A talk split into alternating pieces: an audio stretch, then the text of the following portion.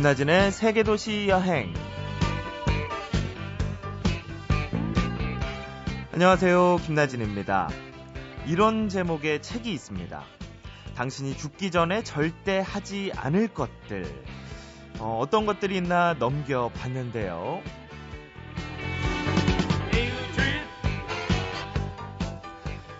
백만장자 되기, 돌고래와 헤엄치기, 스파이더맨처럼 행세하기, 왕자나 공주와 결혼하기, 무인도에서 1년 살아보기, 고통에 둔감해지기, 월급날 받은 월급 통째로 다 쓰기, 그리고요, 아버지처럼 되기, 어머니처럼 되기, 매사에 괜찮은 척 하기.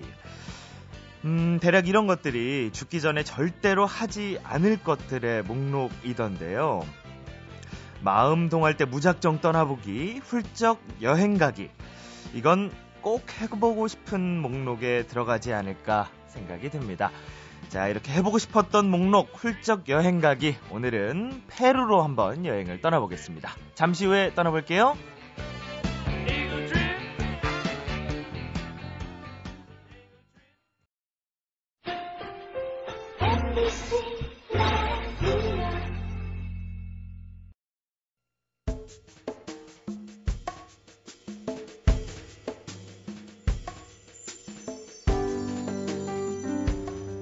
네, 우리는 살면서 여러 나라를 여행하는 꿈을 꿉니다.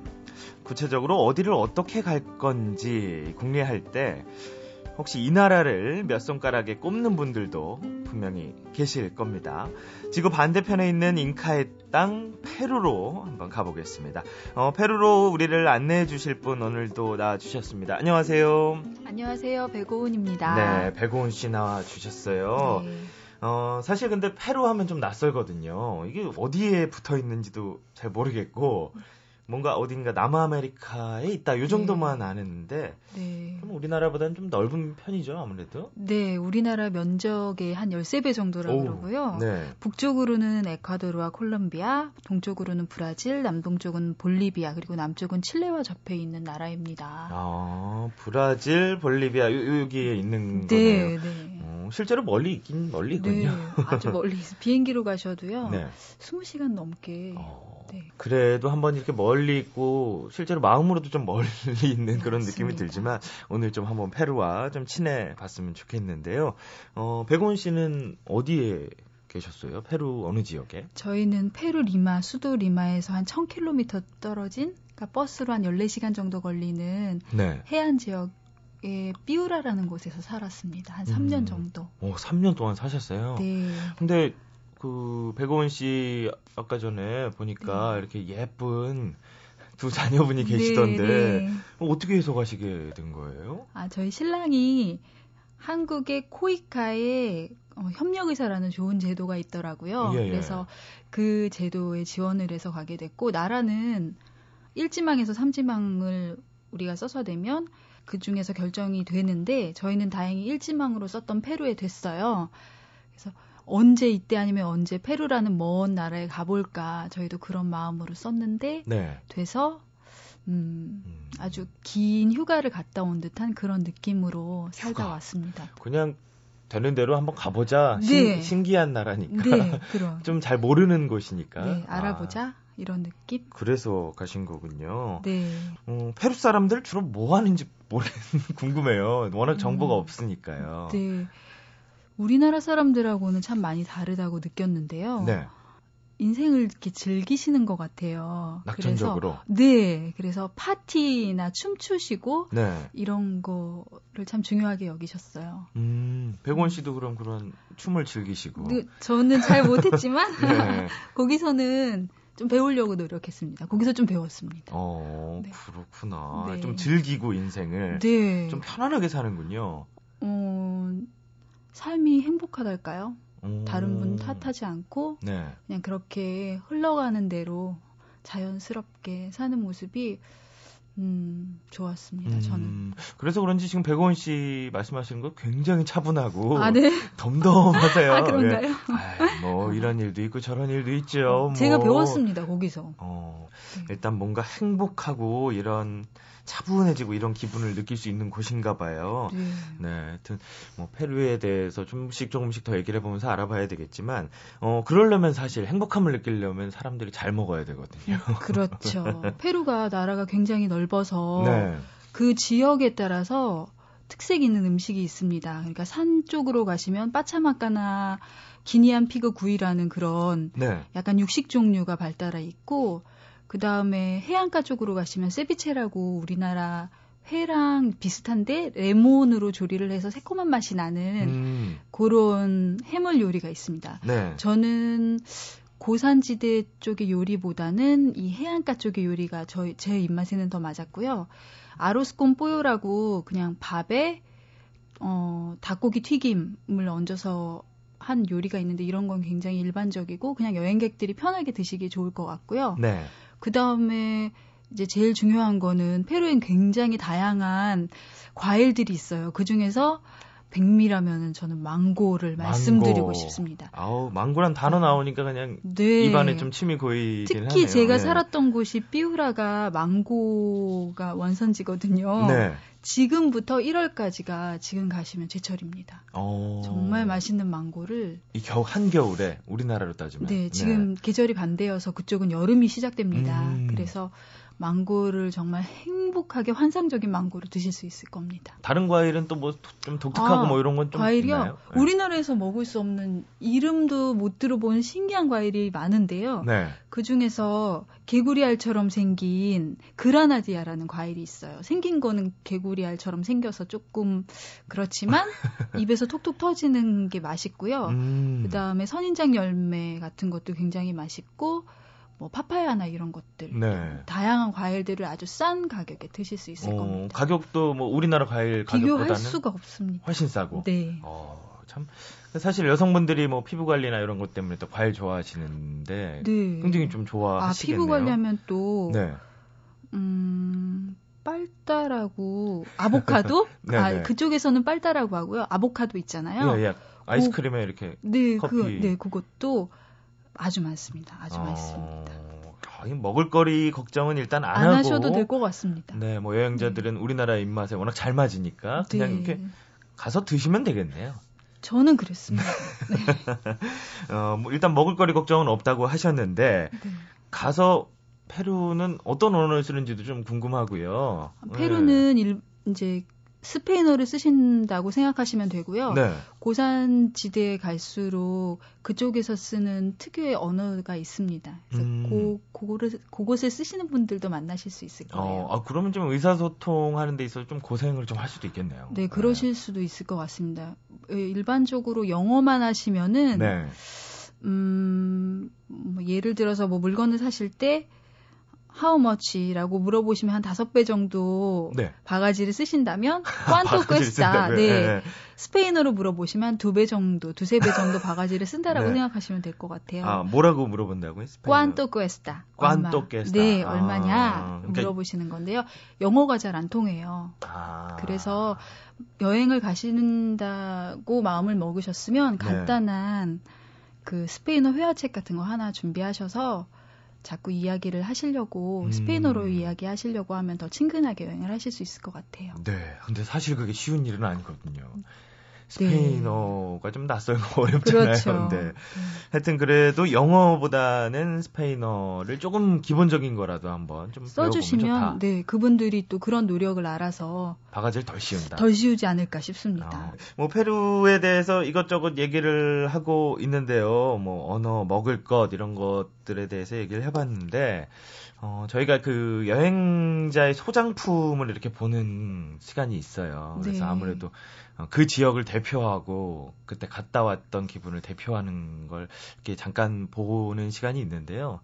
오늘 백원 씨께서는 저게 설마? 어, 제가 사실 보여드리고 싶었던 건 저희 집에 있, 는 화장대입니다. 네. 제가 여행을 다니다가 그쪽에 있는 조그만 여관에서 네. 발견한 건데 이런 모양, 이런 페루 전통 모양의 가죽을 탁자랑 의자랑 이렇게 다 씌웠더라고요. 어, 근데 지금 그거는 어. 이거는 쟁반인데요. 네, 쟁반처럼 그러니까, 이렇게 서빙하고 네. 그 안에 네. 무슨 이집트 문명, 하여튼 문명 네. 옛날 고대 벽화 같은데 쓰여 이렇게 그려져 있는 그림들이 네, 이 그림이 페루 네. 잉카 전통 모양인 것 같아요. 이 모양에 따라서 의미도 다 다르다고 하는데요. 네. 저는 이 모양이 너무 마음에 들어서 이게 이런 모양으로 이런 가죽으로 씌운 뭐 화장대부터 해서 쓰레기통, 뭐 필통 음. 다 있습니다. 어. 리마에 잉카 마켓이라는 데 가시면 정말 많이 발견하실 수 있, 을 건데 네. 저는 이 모양 자체가 마음에 들어서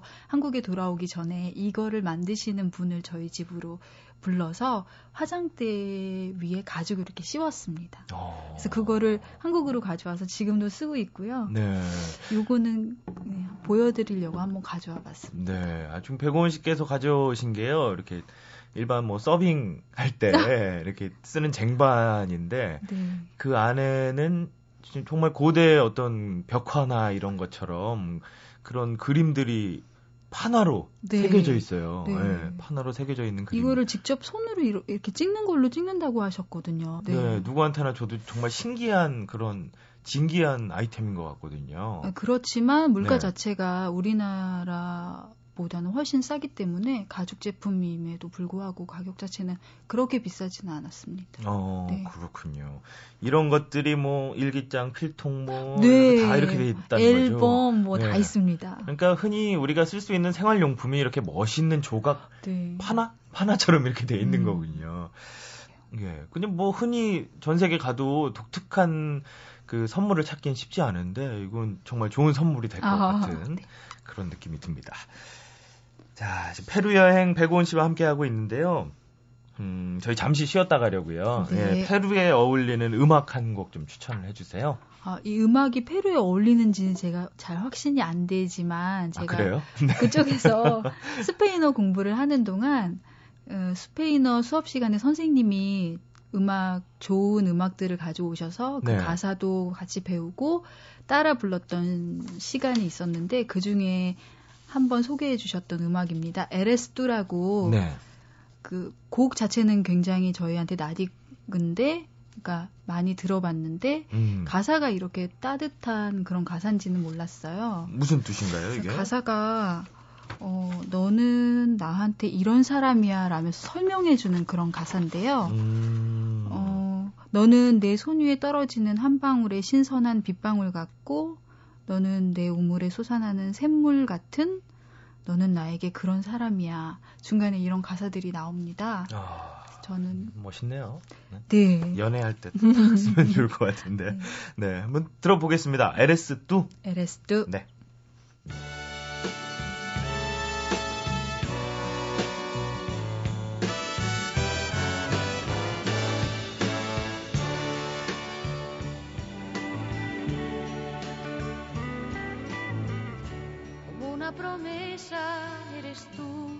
Eres tú como una mañana de verano.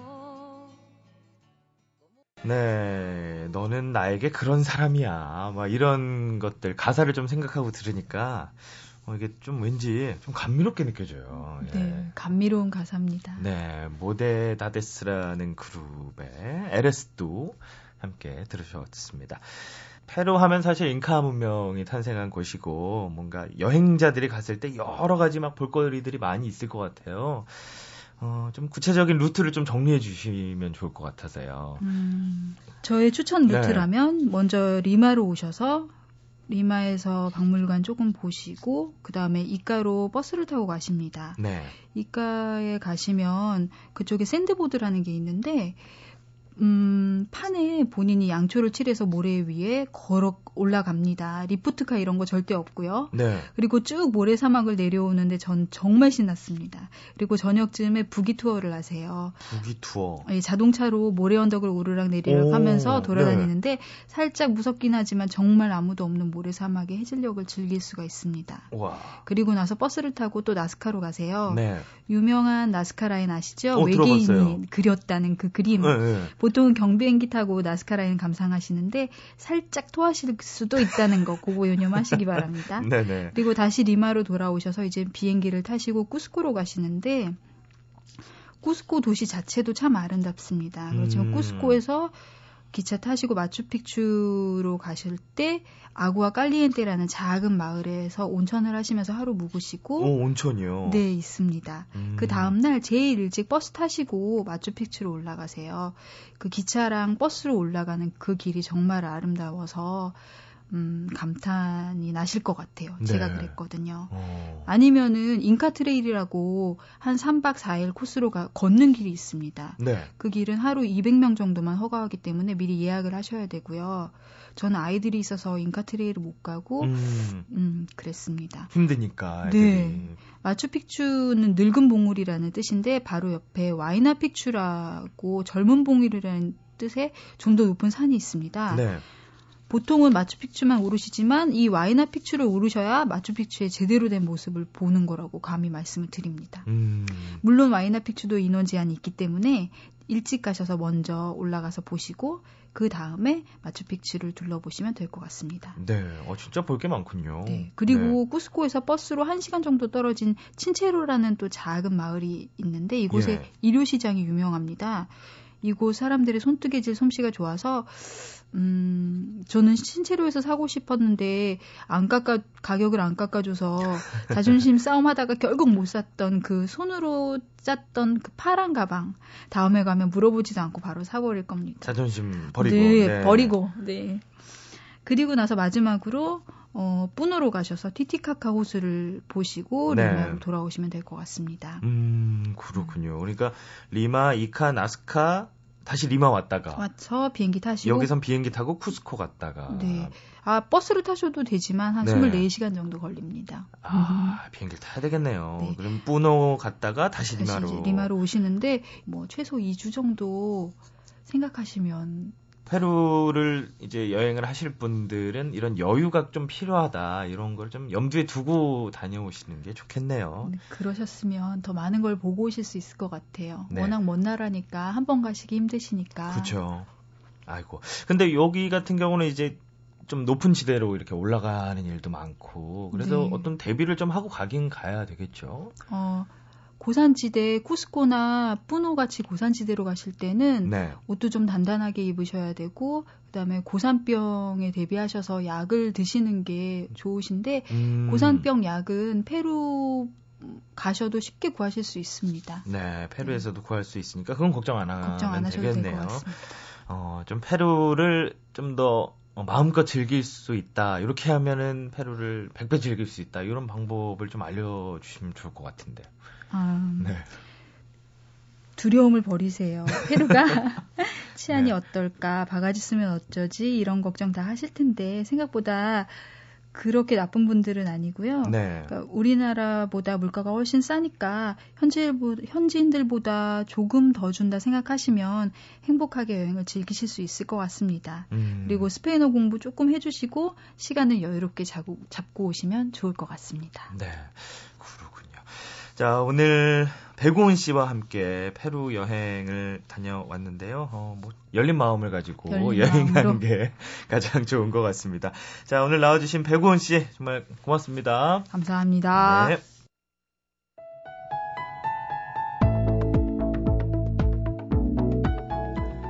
페루 하면 가장 먼저 연상되는 게 있습니다. 아, 로맨가리의 소설이지요. 새들은 페루에 가서 죽다. 스토리가 간단한 단편인데요. 페루의 수도 리마에서 북쪽으로 10km 떨어진 외진 해변에 혼자 카페를 운영하며 사는 47 독신 남자가 이 책의 주인공입니다. 그곳의 모래사장은요, 생을 마치려고 찾아온 새들의 주검들로 가득합니다.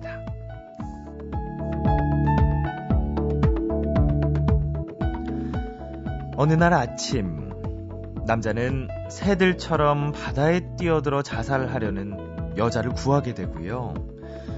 여자는 자신을 구해준 남자를 원망하다가 차츰 남자의 따뜻한 대접에 마음을 열게 됩니다.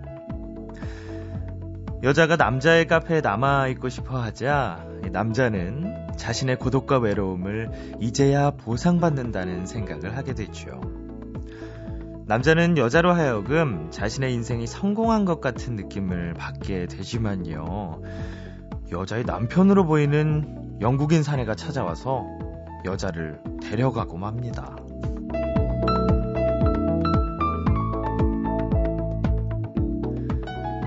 새들이 날아와서 죽어가는 이 바닷가의 풍경이 참 기이하면서도 낭만적이고요. 쓸쓸하면서도 아름다운 느낌을 주는 책인데요. 어떤 사람은 지루해서 끝까지 읽지 못했다고도 하고요. 어떤 사람은 읽고 읽고 또 읽었다고도 하는 책입니다. 다만 이 책 어디에도 새들이 왜 페루에 가서 죽는지 그 이유가 설명돼 있지 않습니다. 하긴 왜 사냐고 물으면 또 왜 여행을 하냐고 물으면 딱히 뭐라고 설명할 수 있을까요? 거기엔 설명될 수 없는 까닭이 분명 있는 거겠죠?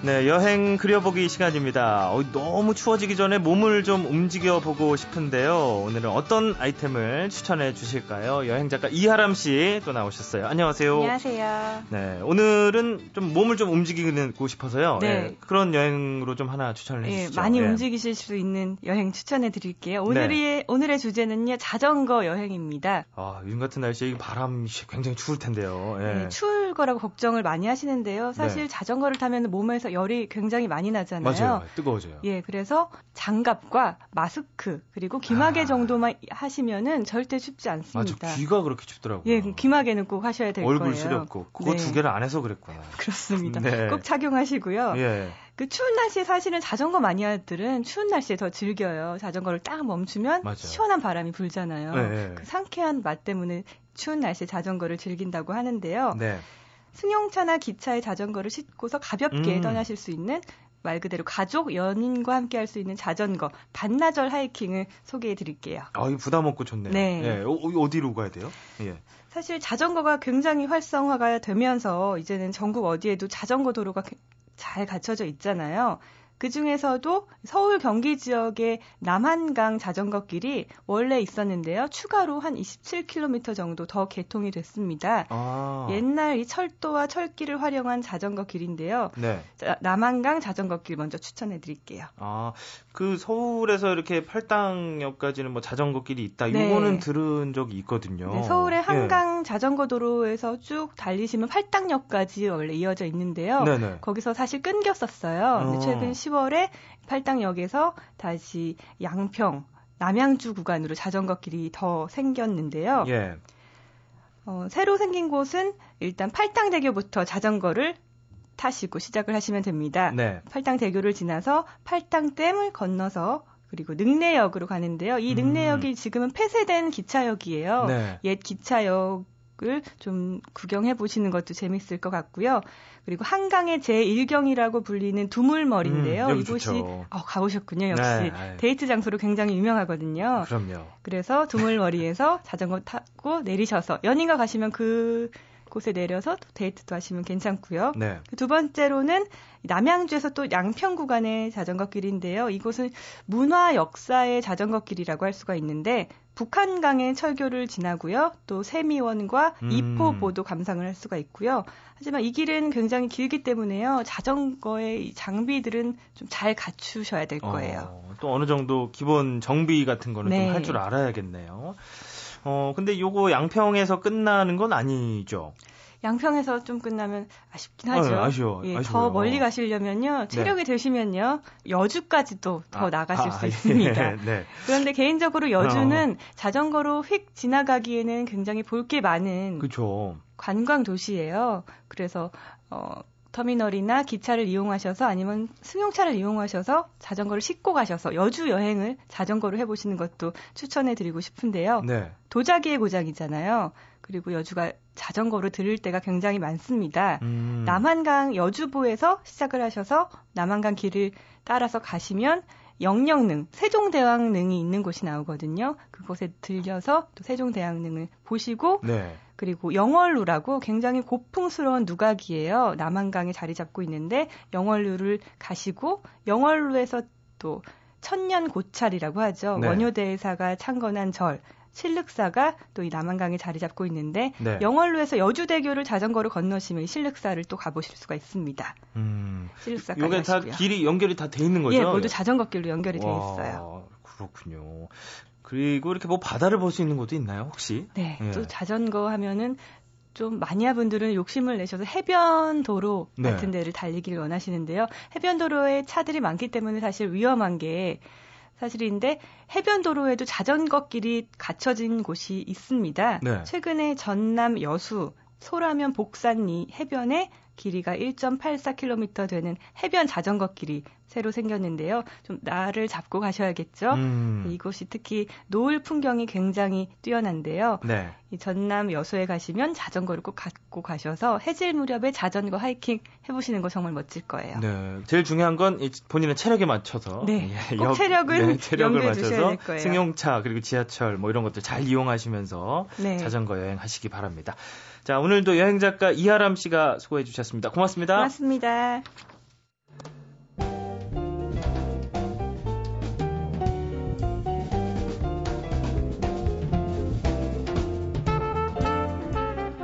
가을이 조금 길게 가서 느긋했었는데 예, 갑자기 추위가 들이닥쳐서 금방 겨울이 돼버렸네요.